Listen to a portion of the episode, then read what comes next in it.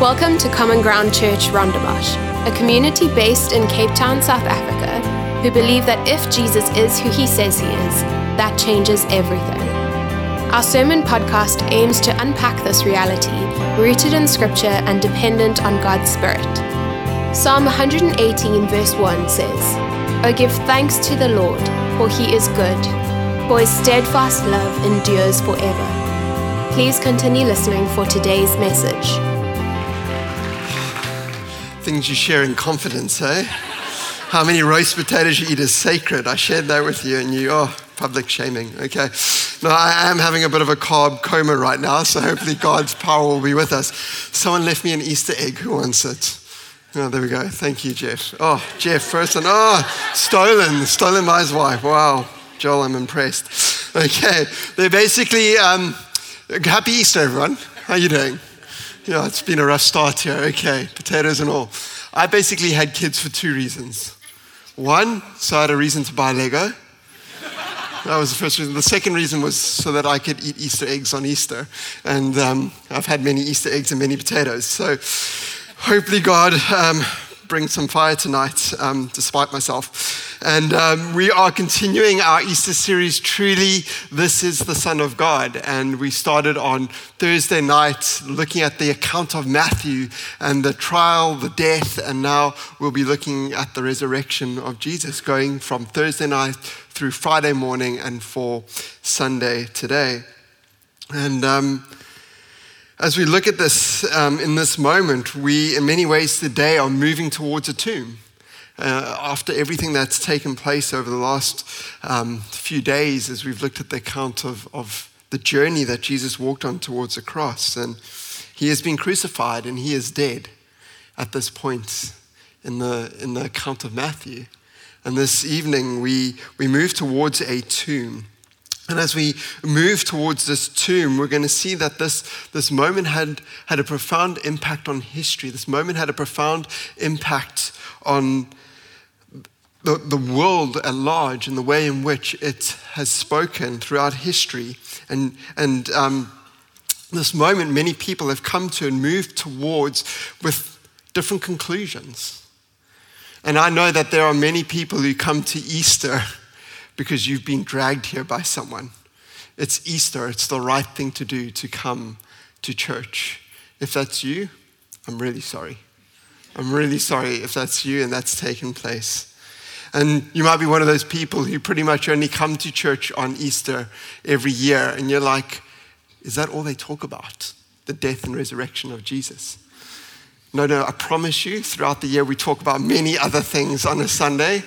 We're busy going through the book of Galatians and we unpack many of the beautiful realities of who God is and what He's done and the implications of His death and resurrection throughout the year. And if you're one of those people who've been dragged here and you're like, do you just keep talking about the same thing every week? I would encourage you to join us throughout the year and see what it is that we actually believe and all the things that, that flow out of the realities that we're about to talk about now.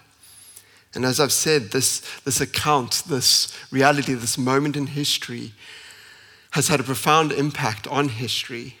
And people have landed on different sides of, of how to make sense of this moment in history. But those who were closest, those who were eyewitnesses to this moment, either ended up rejecting Jesus as a liar and a fraud, or they ended up worshiping him as they considered the tomb and its implications. And as we continue the, the account of Matthew tonight, we're going to be looking at this tomb and we're going to see how it was a tomb that had been sealed by the authority of the time. We're going to see that it became an empty tomb. And we're going to look at the claim of this empty tomb. Let's pray and then we'll dive in. Father, as we come to your word tonight, as we celebrate your resurrection, as we come to a story that has been told for over 2,000 years, as many of us have grown familiar and heard this message time and time again, I pray, Father, that you, the living God, the God of this message, would reveal yourself freshly tonight. That you would speak powerfully to every single person in this room. And that by your Spirit and by your word, we would meet you, encounter you, the living God. Father, don't let this just be another Easter. Change us, we pray. Amen. So, as we look at this tomb and move towards a tomb today, we see that it is a sealed tomb. And on Friday, Jeff spoke to us about the crucifixion and the death of Jesus from this account of Matthew. And as I've said, this, this crucifixion had a profound impact, not just on, on history, but those who were there witnessing it take place. And, and Jeff showed how Jesus had made the claim I am the Son of God, meaning I am God with you. I'm the Messiah. I am the chosen one. I am the Savior of Israel and the world, was his claim. And he made that claim. And as he, he died, there was a soldier there who said, as he witnessed the, the reality of the crucifixion, the events that took place, he said, surely this man was the Son of God. And from the soldier into history, there's just been this impact of this moment. So much so, there's a, there's a famous modern historian called Tom Holland, and he is an atheist and a historian. That's what he is. He writes books on history. And he wrote a book called Dominion, looking at the reality or the impact that this um, moment in history had had on history. And he said that the, the Christian faith, you can't deny, if any historian wants to try and deny the beauty and the impact of the Christian faith on history, they're blind to the reality of history and they're not looking at it with honesty. He actually argues that any sense of empathy or compassion or sense of humans having rights never existed until this moment in history in the person of Jesus that it was him who ushered in these ideas and concepts of compassion and mercy and humans having value. He writes this about the, the crucifixion of Jesus, Tom Holland. He writes this The condemned man, after his sentencing, was handed over to soldiers to be flogged. Next, because he had claimed to be the king of the Jews, his guards mocked him and spat on him and set a crown of thorns on his head. Only then, bruised and bloodied, was he led out on his final journey. Hauling his cross as he went, he stumbled his way through Jerusalem, a spectacle and an admonition to all who saw him, and onward along the road to Golgotha. There, nails were driven into his hands and feet, and he was crucified.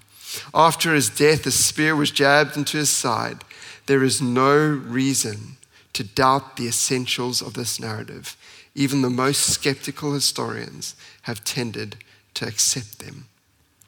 It's amazing. Tom Holland, as he recounts the gospel accounts of the crucifixion of Jesus, arrives at the conclusion as he considers the gospels and the four accounts that there is absolutely no reason to reject these accounts as historical.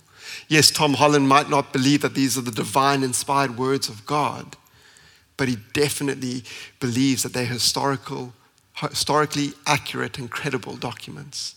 And that the people who wrote these believed what they wrote, believed that they saw what they saw and experienced what they experienced. So confident were they in the truth of their message that they, they would made it easy for people to go and double check their facts. They wrote near the time of the events. They told of the place, they gave timelines, and they gave names of the people involved. Those who wrote the Gospels weren't trying to hide anything. They were trying to give everybody the evidence that they needed to go and look at these things for themselves.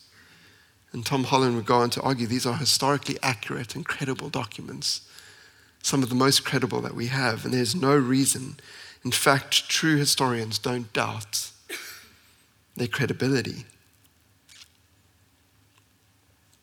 And in these accounts, we have this man that I've been speaking, speaking about, this soldier that Jeff revealed, or spoke to us about on Friday, who found himself at the end of the crucifixion when he saw the skies go dark, the earth shake, and Jesus utter the words that he uttered. He found himself declaring, truly, this man was the Son of God. This soldier would have crucified many people. The soldier would have known crucifixion. The soldier was a cold and callous soldier who mocked Jesus before crucifying him. He had grown numb to the pain that he inflicted on people that he crucified. But when it came to the crucifixion of Jesus, he stood there and he said, There was something different about this one. There was something different about this person. And there's almost a fear or a, or a hesitation in his voice as you look at the past tense of it. Truly, this was the Son of God. It's as if he's going, What have, what have we done? What have I been a part of? This has been so unique and so different. And he starts questioning his actions and his part to play in the crucifixion of this man. But the point is this that no matter the events of the crucifixion, no matter what he now thought about the claims of Jesus, the reality was Jesus was dead. And no, not only was Jesus dead, but that he had been crucified. And you see, Jesus' claim was that he was divine, that he was the Messiah, that he was the sent one of God, that he was God with us. And for the Romans, they would have gone, well, that's a big claim. But only the truly great, only the truly powerful can claim divinity. And not only have you been murdered, but you were crucified. And the reality about crucifixion is that it wasn't just death, it was shame. Crucifixion was saved for the worst of the worst and the lowest of the low. If you were a Roman citizen who'd committed a crime, you would never be crucified. It was too disgusting a way to die for a Roman citizen to be killed that way. And Jewish people didn't crucify, they would stone people for the crimes of Jesus. Brutal but quick death. No, crucifixion was literally saved for the lowest in society and the most vile of society. And so, not only is Jesus at this moment dead, not only is the soldier going, questioning who was this man who, who he killed, any claim to divinity for a Roman citizen or someone of the Roman Empire that Jesus made would have been rejected simply on the fact that he died on a cross and that he deserved nothing but shame. And for the Jews, it would be impossible to believe that their Messiah would die, let alone die at the hands of the occupying force of the Romans. So Tom Holland goes on to say this, speaking about this reality. He goes, Divinity then was for the very greatest of the great, for victors and heroes and kings. Its measure was the power to torture one's enemies, not to suffer it oneself that a man who had himself been crucified might be hailed as a god could not help be seen by people everywhere across the Roman world as scandalous, obscene, and grotesque. The ultimate offensiveness, though, was to the one particular people, Jesus' own, the Jews. There was no way that people would believe the claims of Jesus, not just because he was dead but because he had been crucified. He wasn't just dead, but his life and his claims were now covered in the shame of the cross. And this is the moment, this is where we, we pick up the narrative of Matthew in verse 57. When it was evening, there came a rich man from Arimathea named Joseph, who, who also was a disciple of Jesus. He went to Pilate and asked for the body of Jesus. Then Pilate ordered it to be given to him. And Joseph took the body and wrapped it in clean linen shroud and laid it in his own new tomb, which he had cut in the rock. And he rolled a great stone to the entrance of the tomb and went away. Mary Magdalene and the other Mary were there sitting opposite the tomb. Well, who's Joseph? Well, we know that Joseph was a disciple of Jesus. We know that Joseph was part of the Sanhedrin, which is Jewish religious leader at the time, a sect of the, the leadership. We know that the Sanhedrin and Joseph did not want Jesus to go through they, what he went through. They did not consent to the actions being taken against Jesus. That he was a man of high standing and influence because he had access to Pilate and the ability to go and ask for the body of Jesus and give him a burial rather than his body being discarded on the mass graves of those crucified. And what we see in this moment as Joseph moves towards Pilate to ask for the body of Jesus is that everybody at that time believed that Jesus was dead. The soldiers who had crucified him, the authorities, Pilate, the Jewish authorities, and even his disciples, those who loved him and had compassion for him, believed that Jesus was dead. So much so that Jesus, Joseph wraps him in cloth and puts him in a tomb. And as modern society looks back, there's this strange claim um, sometimes put forward that maybe Jesus' resurrection can be accounted for by the fact that he actually recovered from his wounds and that he'd actually never died. But the reality is that he was scourged, he was beaten, he had to carry his own cross, he was crucified. And once he'd suffocated to death on a cross, they stabbed a spear into his side to make sure that he was dead. At that point in time, even modern medicine would struggle to revive and save the life of Jesus. Let alone he was simply taken off that cross, wrapped in cloth, and put in a tomb without any water, medical care, or food. And the tomb was sealed. The claim that Jesus never died goes against the accounts themselves. Jesus was dead, and everyone at that time, whether for him or against him, believed that he was dead. And in this moment of Jesus clearly being dead, in his humanity, he's lost control over what happens to his body. He's lost control at the point that he breathed his last, what would happen to his body, which is why Matthew is so clear when he says in verse 57 there came a rich man, Joseph. Why does Matthew feel the need to, to explicitly tell us that Joseph was a rich man? Well, you see, hundreds of years before Jesus would even be born in the book of Isaiah, God would give the prophet Isaiah a prophecy about the Messiah. And there's this messianic prophecy about the death of Jesus and that he would die with the wicked as if he were wicked, but be buried in a rich man's tomb. Isaiah 53, verse 9. And they made his grave with the wicked and with a rich man in his death, although he had done no violence and there was no deceit in his mouth. Matthew knows that it is incredibly significant that Joseph was a rich man because that is what the, Isaiah had spoken about and would be the inevitable outcome of the body of Jesus is that he would be crucified alongside two criminals as if he were a wicked criminal, but that he would be buried in a rich man's tomb.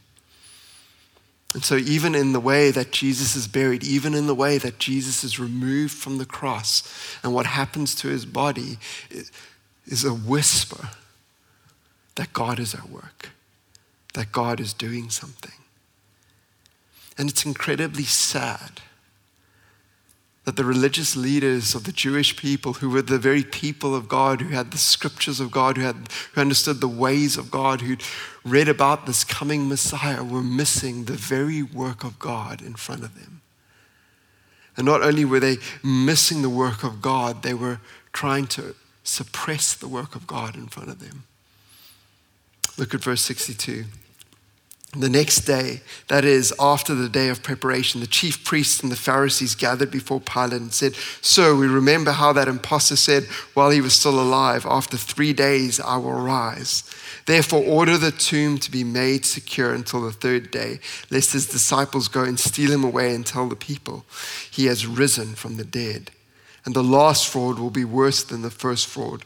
Pilate said to them, You have a guard of soldiers. Go and make it secure as you can. So they went and made the tomb secure by sealing the stone and setting a guard.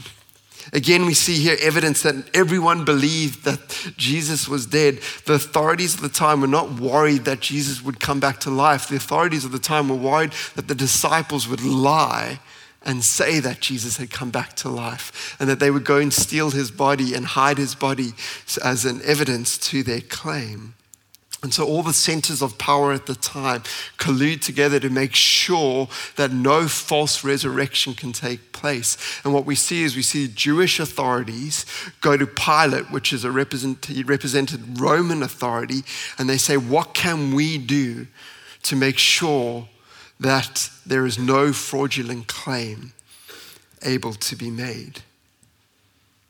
And again, it is so sad that the very people of God would rather side and collude with Romans who were oppressing them, than even just ask the question what if this is a work of God? What if this is a work of God? How is it that those who had everything they needed to see what was happening in front of them were missing it and were blind to it? Pride. Pride. They were terrified of losing their, their status and their authority and their influence and their leadership and the positions that they had and all that that afforded them. So important were the kingdoms that they built for themselves that they refused to see that the kingdom of God was breaking into human history.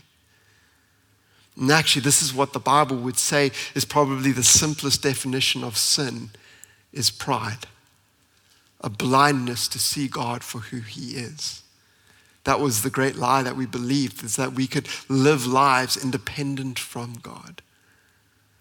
So often people come to me and say, How do I know if I've been in rebellion to God? How bad do the things I've done have to be? I'm like, It's actually not about what you've done. It's about do you live your life referencing God as King and Creator? Because that's the great rebellion is that we want his creation. We want everything that is good. We want everything that all the blessings that flow from him but we want them independent of him. We want the kingdom and the riches of the kingdom of god without the king. We want to be king. And that's what the Bible would call sin. And, and they were blind to the very work of God in their midst. And they were actively working with the enemies of God, the Roman Empire, those that oppressed them to suppress the work of God. And they go to Pilate and they ask for soldiers, and Pilate gives them soldiers. A guard of soldiers is not one or two, it's like a platoon of soldiers are given to go and guard the tomb of Jesus. And these are battle hardened, conquering soldiers. These are soldiers that knew conquest. These are soldiers that knew what it was to occupy foreign lands. These are soldiers that had, in the most brutal time of war in history, had seen close combat this was not ADT and Chubb being sent to the tomb.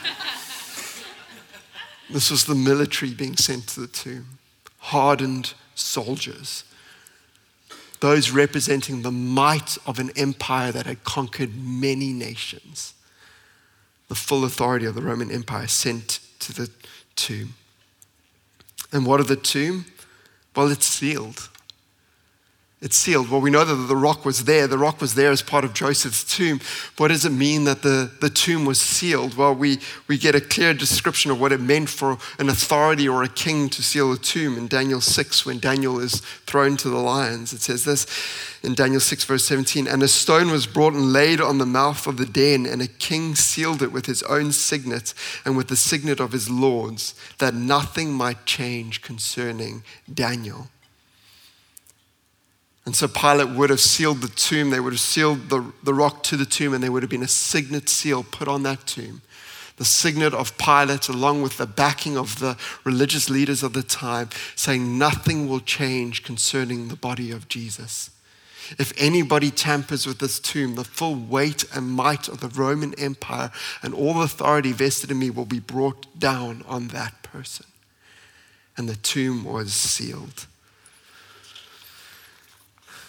They stamped their authority on the rock and they said, Nothing will change concerning the body of Jesus. Given that reality, it's actually amazing that there is any account or any story in human history that at the center of human history, a, a moment in time that split human history in two, there was an empty tomb. There was an empty tomb and how a tomb sealed by the, the greatest, mightiest empire of the time became empty is phenomenal. It's Matthew 28 tells us how it is that this tomb became an empty tomb. Matthew 28, verse 1. Now, after the Sabbath, towards the dawn of the first day of the week, Mary Magdalene and the other Mary went to see the tomb. And behold, there was a great earthquake, for an angel of the Lord descended from heaven and came and rolled back the stone and sat on it. His appearance was like lightning, and his clothing white as snow. And for fear of him, the gods trembled and became like dead men. It's beautiful through how through this narrative, Matthew has honored these faithful women. Mary Magdalene and the other Mary, not, not Jesus' mother, the disciples of Jesus. He's honored them. He, he speaks of how they were faithful. They were there at his crucifixion, they were there at his burial, and now, three days later, they returned to the tomb. They loved him, they had compassion for him, and they were with him. And it is phenomenal faithfulness if you consider the reality that all the other disciples were scattered in fear and confusion. Even the 12 were scattered in fear and confusion. But these women remained with Jesus through it all. But it's not just their faithfulness that's incredible. It's also that Matthew stays true to the fact that they are the ones who witnessed this moment and account for it. In fact, if, they, if Matthew wanted to give a false account of a resurrection, he would have made sure that it was a few men who had arrived at the tomb to witness these things because the witness of men was far more credible than the witness of women in those days. And again, we have an evidence that Matthew's not trying to hide anything, he's simply trying to say it as it is. And he gives the accounts of these women and their experience at the tomb in this moment. And what they experience in this moment and what they witness is the very power and glory of heaven descending on earth. The authority and power of heaven meets the authority and power of man. And what happens? The stone becomes a chair for God's messenger. I love it. Verse 2 For an angel of the Lord descended from heaven and came and rolled back the stone and sat on it. It's like, this is a great place. Thank you for the stone, guys. I'm just going to sit here and tell everybody what's actually taking place here. It's quite comfortable. Thank you for the stone. It becomes nothing more than a stool for a heavenly being. What about the battle hardened soldiers? What happens to them in this moment? These men who would have seen close combat. Verse 4 and for fear of him, the gods trembled and became like dead men. Just a mere reflection of the glory of God in a heavenly being renders these soldiers useless, finished, unable to do anything. And what of the seal representing the full authority of Pilate and the Roman Empire? The one that declared that nothing would change according to the body of Jesus. What happened to that seal? In this moment, it is ignored. The stone is rolled away and the seal is broken. What does that moment tell us? What does that moment tell us about Jesus? What that moment tells us about Jesus is that the Roman authorities and the Jewish authorities said this of Jesus when they crucified him. They said, Jesus, you will come and stand trial because of our authority. And because of our authority, we condemn you as a blasphemer. And under our authority, we will mock you for the things you've said. And because of our authority, we will put a crown of thorns on your head. And because of our authority, we will tell you, Jesus, to carry this cross to your death. And because of our authority, we will nail you to this cross. And because of our authority, we will leave you there until you breathe your last breath. And because of our authority, we will put your body in this tomb and we will say it and we will say, by our authority, nothing will change about your dead body. And in this moment, as the authority of heaven meets the authority of man and completely and utterly disregards it, and reveals that just a mere reflection of the authority, the power, and the glory of God can render the most hardened soldiers useless. What we learn is that what actually took place was Jesus went and he stood before the authorities of the time. He said, By my authority, I will stand here and let you falsely accuse me. By my authority, I will stand here and let you put a crown of thorns on my head and mock me. By my authority, I will choose to pick up this cross and I will walk towards my death. And we have learnt in the book of Galatians that he would do that by his authority so that he could say to someone like Paul, and Paul could declare, He loved me and gave himself for me. By my authority, I give myself freely. By my authority, I hang on a cross. By my authority, I breathe my last breath. And as Jesus breathes his last breath, he continues to give the gift of breath to those whom he created, even though they hang him on a cross. So powerful is this moment, so kind is this moment that a soldier would stand there and go, We've done something wrong here. Who have we killed? And the thing that he missed was that he had partaken in it, but Jesus had done it by his authority. And Jesus declares in this moment, I will have the last word over my body because I am the ultimate authority in the universe. And he is raised from death to life. I spoke about sin and the pride of humans. And the Bible doesn't mince its words about our condition. It says that all have fallen short of the glory of God. All of us have lived life without reference to God. And what that means is that we all have a seal on our souls. And it is the seal of sin which declares that we are guilty and condemned. And the enemies of God and our sin and the righteousness of God stands against us. And the enemies of God would say that that seal means nothing will change concerning you. You are guilty and you are condemned. But when Jesus went to a cross willingly, and when the power of heaven broke into that moment and broke that seal, what it meant is that anyone who puts their faith in Jesus and believes he is who he says he is and has done what he said he would do, he would break the seal on that soul and he would say that sin and death and condemnation do not have the final say over your, your soul. I speak a new word over you in that moment. I speak over you, beloved. I speak over you, redeemed, saved, forgiven, not guilty, son, daughter of mine. And Jesus can do that because he is the ultimate authority and because he went to the cross on our behalf.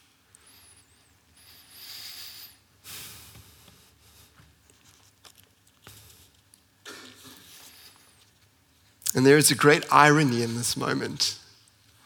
There really is this moment of irony where, where the great authorities of humanity have conspired to make sure that there is absolutely no way that a fraudulent resurrection claim can take place. And they send this guard of soldiers, they seal the tomb, they almost set the stage that no human could intervene in the body of Jesus. No one's going to believe that these women came along and overthrew these soldiers and moved this boulder. Their act of making sure that there was no fraudulent claim set the scene for the most likely reason for an empty tomb being that God, in His power, did something. God, in His power, was at work. And after this moment, there would be two claims that came out of the tomb. Let's keep reading. Verse 11.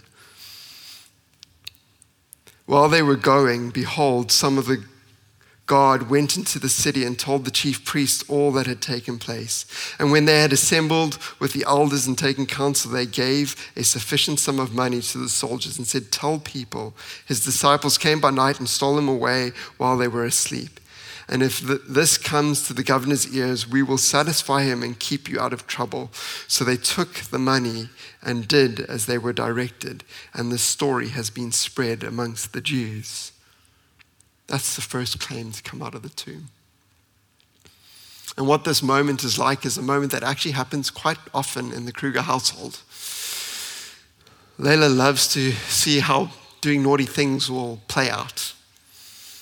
But she doesn't always want to be the one who experiences the full consequences of how these naughty things will play out. So I'll say something like, No, Layla, you can't draw on the wall. And you can see her think, like, but I really want to see what happens when someone draws on the wall. She sidles up next to her little brother. Nathan, take this. If you draw on the wall, I'll give you my toys. And he takes it absolutely oblivious to what's about to happen. Corruption starts young. the funniest thing is she thinks I can't hear her. Her whisper is like a shout. But that's exactly what's happening here. And I find it a little bit amusing that, that only some of the guards return into the city. Now, I don't know what happened. I don't know. The reason I find it amusing is because I'm like, are they, are they still recovering from being rendered useless by the glory of God? Only half of them compos mentis and able to go back to the city, or are they trying to secure the tomb? I'm not sure which one it is. But half of them return back into the city. And as they return back into the city, it is also interesting that they don't go to their commanding officer or Pilate, probably out of fear because they know that, that Jesus' body is no longer there and they're going to be accused of dereliction of duty, which was the sentence of which was death. And so they knew that their very lives were at risk. And so they return to the Jewish leaders and they say, These events have taken place. How do we make sense of them? What should we do? And it's almost as if the Jewish religious leaders are the ones that they thought would actually have the answers to these incredible events that took place. And yet again, we see the blindness of these leaders. This is the scary thing about human pride and blindness is that they don't once stop and even just ask the question, what if? What if these accounts are true? What does it mean that these things might be actually happening? They've turned a blind eye to the incredible miracles and numerous eyewitnesses of these miracles through the life of Jesus. They've turned a blind eye to the centurion who witnessed the crucifixion, who said, Guys, something's, something's up. This is different. And now they turn a blind eye again as these soldiers return to them, saying, These things have happened. If the soldiers had returned saying, Disciples arrived, we got overthrown, they got into the tomb, there'd be no need for money. There'd be no need for money and lies.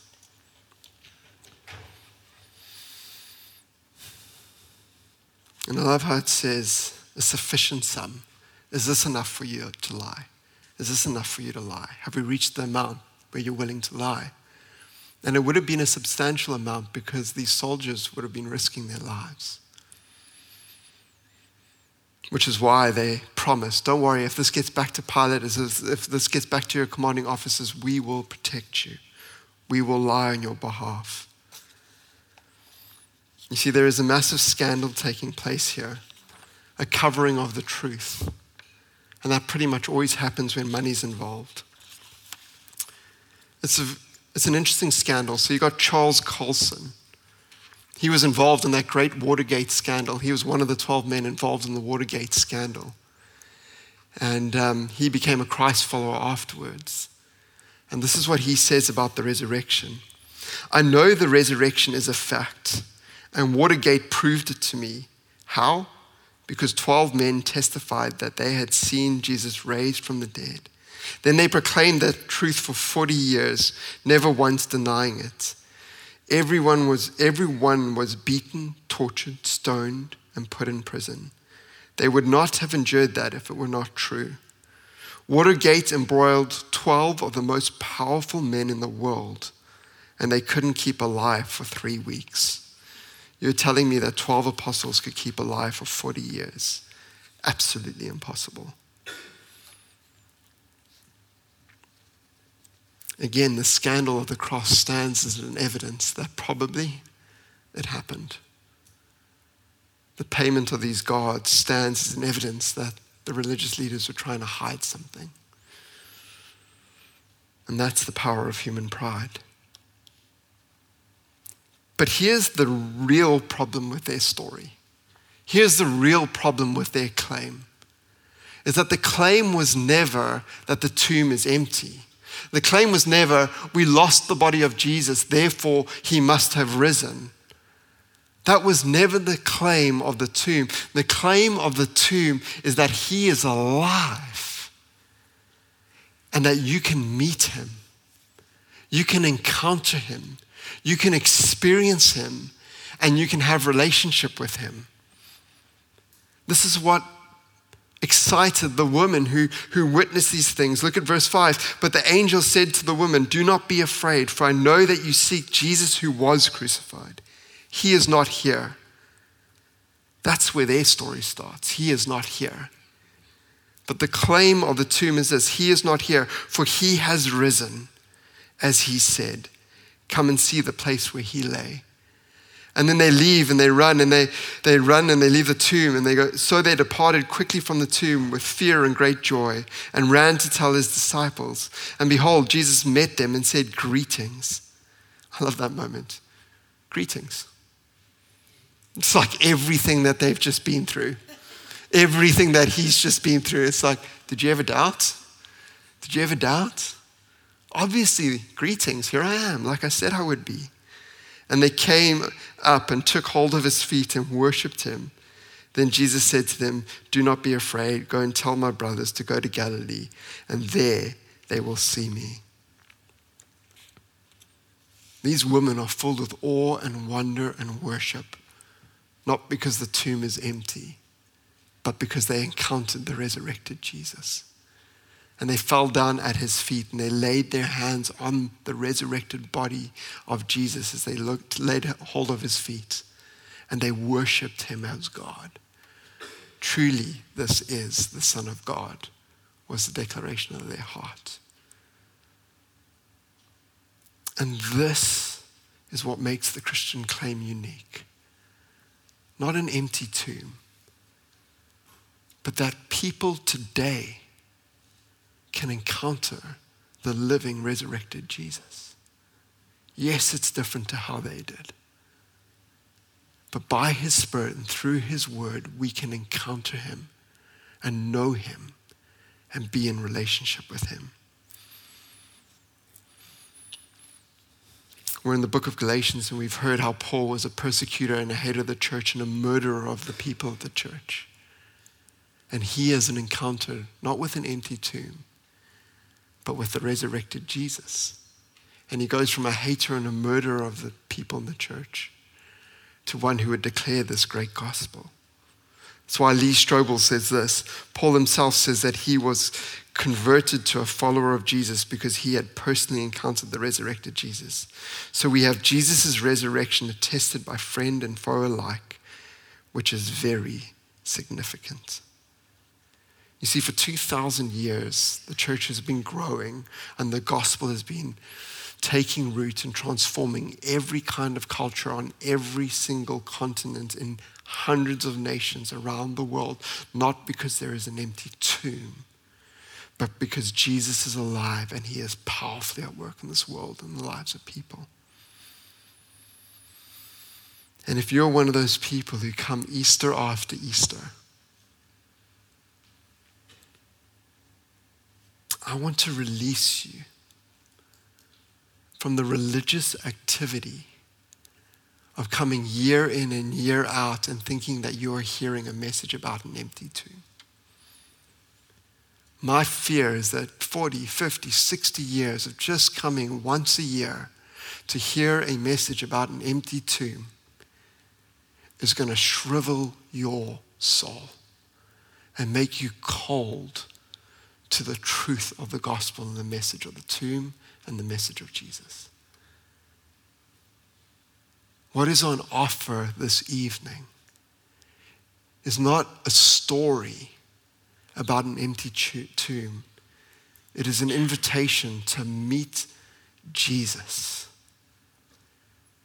And when you meet Jesus, when you encounter Jesus by his Spirit, what will take place in you is that your soul will not shrivel, but it will start to expand. It will find the very person it was made for, and it, like these women, will start to worship and be full of awe and wonder and delight and the very goodness of God. And so, what we want for you is not a shriveled soul of religious activity, but a soul that experiences the goodness of Jesus Himself, the resurrected one. And every single person in this room who calls himself a Christ follower is a Christ follower not because they intellectually assented to the claims of the death of Jesus in the empty tomb, but because they encountered Jesus himself. They know what it is to have the seal of condemnation and guilt broken over their life and the seal of Christ placed on them, and to walk in the freedom and the delight and the goodness of all that He is and all that He's done. That's just an offer this evening. That's the message of the two. Now, there are many testimonies of us in the room who've experienced that reality, but we're going to look at one by Sai, which is awkward because we didn't know he'd be leading the moment, meeting this evening and doing his testimony on screen. But I think he might have even worn the same shirt, so it works out well. Okay, let's turn our attention to the screens. My name is Sinus Naka, and this is my story. I grew up in a family of five, and I was the youngest. And we grew up with an alcoholic and often violent father. He brought a lot of anxiety and trauma into our lives until my parents divorced when I was 12. I practice Hinduism because that's what my family believed. Until things changed up when my eldest sister was the first to come to faith. She came home to us and told us about this God that she had met. And it really confused me and made me quite curious because I thought faith was just something you were given and inherited by, from your parents. I remember my second elder sister, um, after that sister, being very upset uh, about my sister coming and speaking this truth and this gospel. And she was very resistant, but a friend of hers actually took her to Common Ground. After a run, she sort of said, Hey, can you come through the church with me? I'm going to be late. And she heard the gospel for the first time and was moved by it, and subsequently heard God saying that he's her father. And then she became this amazing evangelist and like came and told us all about God. And I was so shocked by this because she was not, you know, interested in Jesus. When I moved to Cape Town to study, this was the opportunity she'd been waiting for to show me her God. And to be honest, when I first came to church at Common Ground, I wasn't completely sold. I didn't understand this God who was offering his grace for free. It, it didn't make any sense to me. And I wondered, what did I have to do? The simplicity of the gospel confused me so much coming from a space of understanding karma and good and right and getting what you put into the world. But this God's offer was for free and it blew my mind. Um, I knew that He was God. Three months in, I remember seeing that this was the one true God, but I couldn't believe His offer was free. Eventually, God revealed to me that He's God and He gets to decide how things work. That's what it means for God to be God. And I had to play by His rules, and He says that His Son can die for my life and I can receive this grace for free. I realized that I couldn't close the gap between myself and God, and I really needed Jesus Christ to come and die for my sins so that that gap could be closed. Remarkably, while I was coming to faith, my mother was having a very similar experience in Durban. She had called me after my first experience at church, and she'd wondered how did it go and whether she should also check things out as she had passed one that day. And I said, definitely, you should totally check it out. We can go on this journey together. And I remember us sharing calls on a Sunday, just saying, What do you think of the sermon? Oh, this God is very interesting. This is so different from anything we've ever known. So God has deeply changed me and my biological family. But I can't tell you about the amazing grace that He has shown me through my spiritual family at Common Ground. In my story, I grew up without a father who I could ask for wisdom and guidance. But coming to faith and learning of my heavenly Father I've really had that completely turned around for me. I remember a day when I was driving back from church and it was just such a faith-filled moment. All these thoughts came into my mind of just how I changed, how I used to be this way and now I'm this way. I used to be like that. I used to be timid and now I'm more bold. I used to be like this and now I'm like that. And I wondered, why was I so different? And I just felt God saying to me, That's because you're my son and I'm raising you. I'm truly your father. That's what it means for me to be your father. Is that I raise you and I love you and I come alongside you and I change you and I make you more like me. Just recently, my mom, after 10 years of knowing him, decided to be baptized and be obedient to his word. And it was just such a moment of highlighting to me how God never leaves us the way he finds us. He changes our lives from the inside out.